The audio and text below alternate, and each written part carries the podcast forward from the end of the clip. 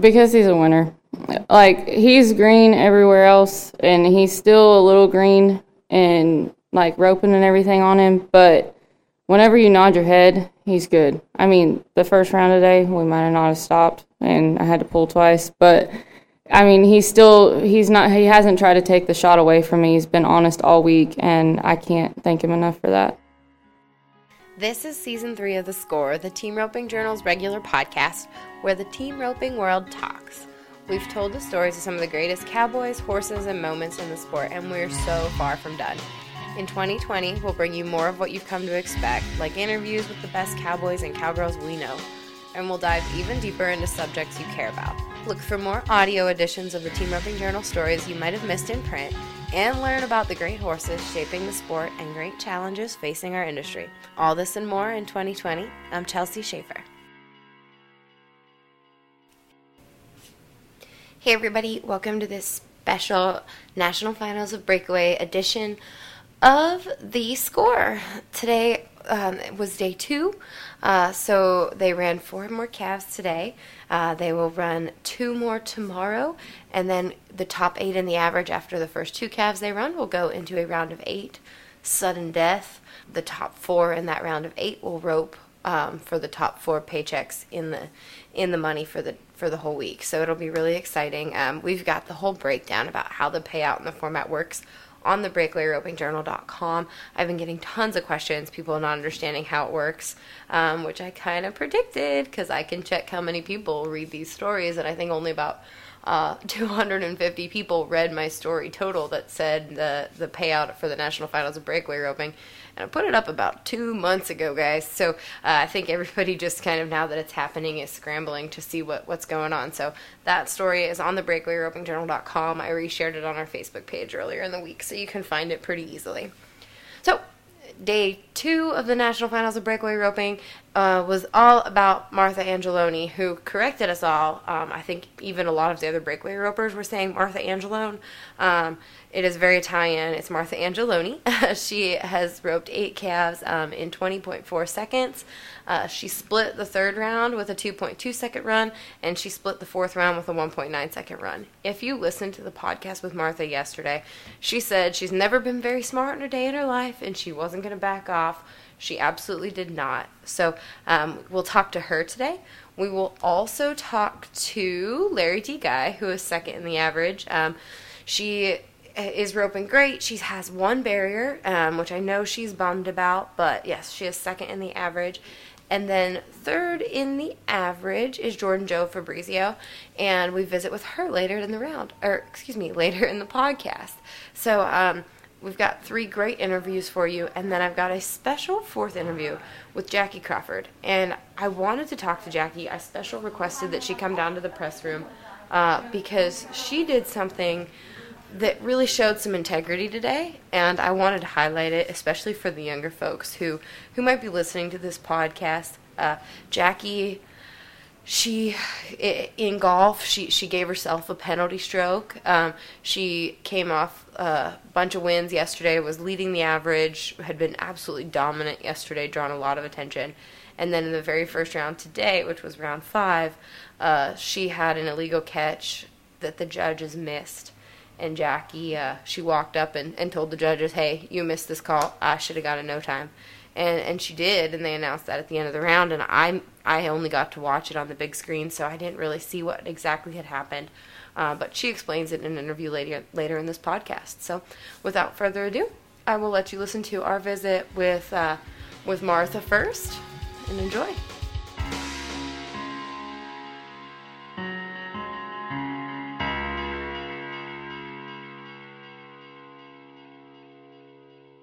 Martha, you told me yesterday you've never been smart a day in your life and you weren't going to start here. Um, tell me about your game plan going into this. Did you feel like you were as aggressive as you wanted to be over these last four rounds? Uh, I honestly was a little bit more aggressive than I wanted to be. I was just going to try to go knock all four of my calves down today, especially how some things unfolded today. The last two rounds I told myself just to take the shot when it's given to you, and it just happened faster than what I thought it was going to. Your horse felt great all day? Yes, ma'am. He's a little iffy in the box right now. He's wanting to turn his head. I know he's nervous, but Charlie helped me on the last one. Yeah, keep his head straight and everything. It helped me a lot.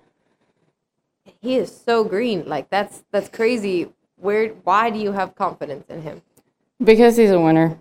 Like, he's green everywhere else, and he's still a little green and, like, roping and everything on him. But whenever you nod your head, he's good. I mean, the first round of the day, we might have not have stopped, and I had to pull twice. But, I mean, he's still – he's not – he hasn't tried to take the shot away from me. He's been honest all week, and I can't thank him enough for that.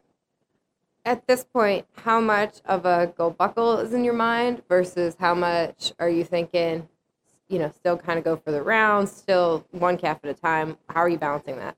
Honestly, I'm not thinking about the end game. Uh, this is a great chance that the P R C A has given us with the m- amount of money that's up. So I'm still going to try to be smart for the average, but I'm going to try to do exactly what I did today because me being from where I came from, this is a lot of money, and it, it's a lot of money that changes our lives. And with the rounds paying forty-four hundred dollars, that's like a huge deal for me. Mm-hmm. So I'm going to try to win as much money as I can, and if it falls right and it happens, I, I mean, I don't know what I'll have for emotions tomorrow, but I'm going to keep trying to win as much as I can until then. Tell me about high-pressure situations like what you're going to face tomorrow. What is your – I mean, obviously nobody's ever been in the situation that we're going to be in tomorrow. But what is your experience? Do you have you have anything that you can compare tomorrow to? Uh, honestly, not – this is the biggest stage we've ever been on. Um, I mean, I don't know how I'm going to feel tomorrow or anything. I hope I'm just as ex- as excited as I was the last two days. So now you went to the all-in last night. You had something to do. What do you have to do tonight to keep you busy? I'm probably still going to go home and practice and probably still just hang out with my family and uh, just enjoy the time. I never get to see my mom because I'm from Virginia, so I like to spend the time with her while she's down here too. So, who helped you get started in Virginia? Uh, my dad. He was a tie-down roper. Uh, he passed away four years ago now, five years ago. And he started me whenever I was young and everything. I ran barrels, tied goats. I did about everything. But breakaway and team roping were my two favorite events. I, I did like to goat tie till I blew out my knee, and then I didn't like it anymore. Did you guys go to the J X two stuff a lot? Where did you, or did you go to the I P R A rodeos, the A P R A rodeos? Where were you? Um, back when I was still back there, they still had like the Metro Opens and stuff. Uh, they were bigger than the J X twos uh, back in the day.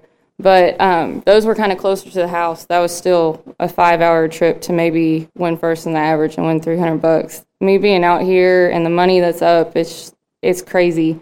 Like back there, back home, you'd win a rodeo and win like three hundred, and be the same time you'd be out here and you win two thousand at an amateur rodeo. Mm-hmm. So now, obviously, uh, team roping, you do team rope quite a bit still, correct? Yes, yes ma'am. I head in heel. Gotcha. So you've been to the U S Finals, had success at the U S Finals. What has the opportunities that team roping given you done to set you up for this moment? I feel like you've been in some on some really big stages in team roping. Yes, ma'am. Uh, there was, I mean, U S Finals was one of the bigger stages. The Patriot has a really big chance for us to win money, and then the W C R A stepped up for us. And, I mean, I've never won that much in the team roping before, and I didn't even finish like I wanted to over there and still won fourteen thousand dollars in the team roping that week. And for an all-girl, that was absolutely amazing. You know, it, you I missed my last one at A T and T, but still the chance to rope for that much money is awesome. Absolutely. Well, congratulations. Thank you. Mm-hmm.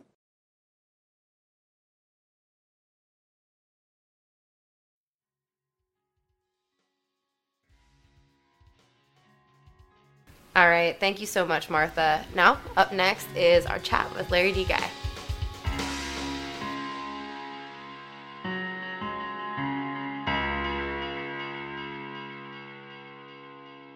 How's your back? How's my back? Yeah. It's it's not a good back. I've had a bad back since I was a, a kid, but um, it's very manageable right now, and it's not affecting me any. It, you didn't look. I thought maybe you looked sore when you were in the grand entry. I was like nervous for you. But maybe well, I wake up tight um, every morning, and I go to bed every night tight. But I uh, I usually go get stem cell in Mexico, and I happen to be a week late, so that's going to be my vacation after the finals, is to get my back taken care of. I just wished I would have been able to do it last week. Yeah, for sure. Tell me about Rex. You know, Rex is, um, he's been a blessing for me. He um, he kind of took over for Gangster. I got him from a really good friend of mine, Jade Connor. And um, he's gotten where, you know, he really scores well, and he always runs to the calf and gives me a good chance. Now, we're talking years apart, year, decades apart, really, but that's the same people that eight-track came from. Yes. And but not related to eight-track. Any similarities to eight-track? You know, he runs a lot like eight-track. Um, eight-track, I, I, I was privileged to get to ride him later in his career, and it was always kind of funny because every time I rode eight-track, I won something, and I always gave Hope a hard time because I was like, no wonder you won all that money. You get to ride eight-track, you know. But, um, yeah, you know, Rex hardly ever takes a throw, always runs to the calf and gives you a good chance. Um, I took, I was just kind of watching and taking a little survey, and I think there were three of you at least that I saw in that Randy Reed bit. Um, what's so great about that bit, and why would breakaway ropers like it so much? You know, the, um, Randy Reed contacted me about that bit, and he sent me one, and I loved it. And I shared with all my friends about that bit because I felt like that was a bit that would let your horse pull on you a little bit in the box, but also gave you control in the stop. And I love that bit. You know, I, I think that I use that bit on my team roping horses, my breakaway horses, my young horses. I use that bit a lot. It's one, I've got probably four bits that I, you know, are my go-to bits, and that's dang sure one of them. Are you happy with the way you're roping? You know, I feel I'm roping good. Uh, you know, I got a barrier that I just, I maybe went a little fast. I felt like the calf stepped a little left when he left, but I, I feel like I'm using my rope good and, and just trying to get my job done. Um, we talked a little bit yesterday about how important the average is, and I mean, but how important the go-rounds are. How are you balancing the need to stay in the average with the need to win something in the go-rounds? Well, when you're old like me, you know, you you go at every calf, but it's usually not going at them like Martha Angeloni. You know, it's it's like I might be a two four or two five, but I'm trying to be aggressive on every single calf that I run. I just don't want to take a dumb shot. And, you know, today, one out of the four, I felt like I took an extra swing on. The rest of them, I just felt like I hit the barrier and took the best shot that I had. Perfect. That's what I needed. And last in our top three in the average is Jordan Fabrizio. She is third in the average heading into the final two calves uh, in the regular ten-head part of the performance.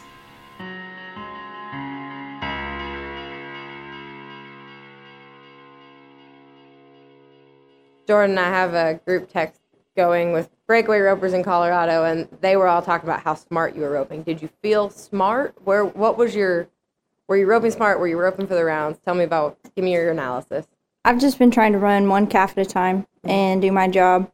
Um, I have a pretty good um, mental stability in my corner, I guess. Raymond's been talking me through it and helping me all the way. And I think, um, I feel like mentally I had an advantage with him because he's been here and done it. And so it gave, it relieved a lot of my anxieties. But um, I've just been trying to go and be aggressive and do my job one calf at a time.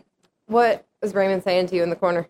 Um, just take a deep breath and, and relax. Um, I, you saw in the first one, I get a little bit excited, sometimes run over myself, but um, just to keep breathing and relax and, and do do what we do every day and um, not, not get too hyped up in the situation, which is nearly impossible. I mean, we're in Arlington. Yeah. But um, just keeping me down to earth.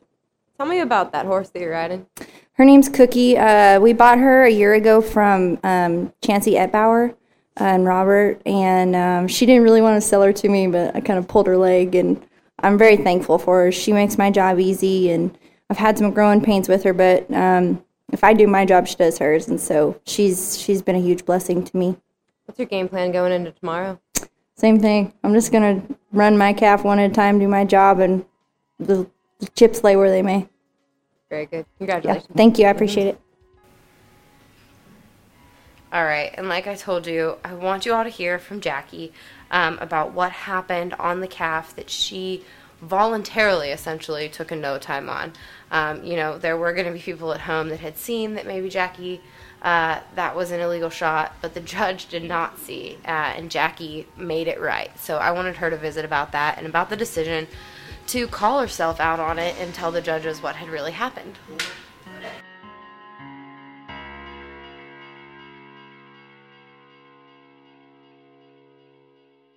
Jackie, you told on yourself. Tell me about that. That was a hard, I mean, tell me about what it took for you to raise your hand. Well, I mean, I hate, I didn't want to go out there and, like, dispute the judges. I mean, that's their call. But at the same time, I knew that they had missed it, and you don't live with something like that and let it go. So um, I just got back around to the front and made sure I wasn't going to get in trouble by going out there, and went and told them, like, I definitely had a back leg in it, and it was just, they missed it, and that's just human error. And I can't even imagine having their job and trying to make those just split second decisions. So um, nobody's fault except my own for opening a back leg, and, and they got it right. And so now we got to figure out a different game plan. You're fifth in the average, though. I mean, you can just stay steady at this point. Is that how you're feeling? What's your game plan? Yeah, I mean, I feel like I still need to, I'm going to do some figuring tonight, but I think that I'm definitely going to still try to go for some rounds if the shot presents itself. Um, I had one calf today that I kind of regret. I, the timing just wasn't there, and I wish I'd have taken the shot, but um, other than that, I just, the, the shots didn't present themselves as well to win money in the go-rounds today, but I'm definitely going to be pressing it tomorrow as long as I know I'm safe in the average. Perfect. That's all I needed. Thanks, Jackie. Okay. Thank you all for listening to this episode of The Score from the National Finals of Breakaway Roping. Uh, thanks to Caitlin for getting it edited. She's our producer back in Wickenburg, just enjoying the sunshine. Um, and thank you to Charlie One Horse, Resistol, Fastback, and Cactus for their support of the Breakaway Roping Journal. They were here on the ground floor. Um, I hope they are enjoying the benefits of being a partner of ours at the Breakaway Roping Journal, because uh, they've been with us from the beginning, and Breakaway Roping is just absolutely exploding. Uh, people are shopping here for Breakaway Roping gear while we're in Arlington, um, and I hope that you take your time uh, to go by those booths where there's where Cactus and Fastback. Go say hi to Barry um, and Katie at the Cactus booth, uh, and Mike Pylon. Go, go see Terry and Coy and crew at the Fastback booth, Mary Jane and Ricky at Resistol, and Charlie One Horse. Tell them thank you um, for believing in what we do here. We sure appreciate it.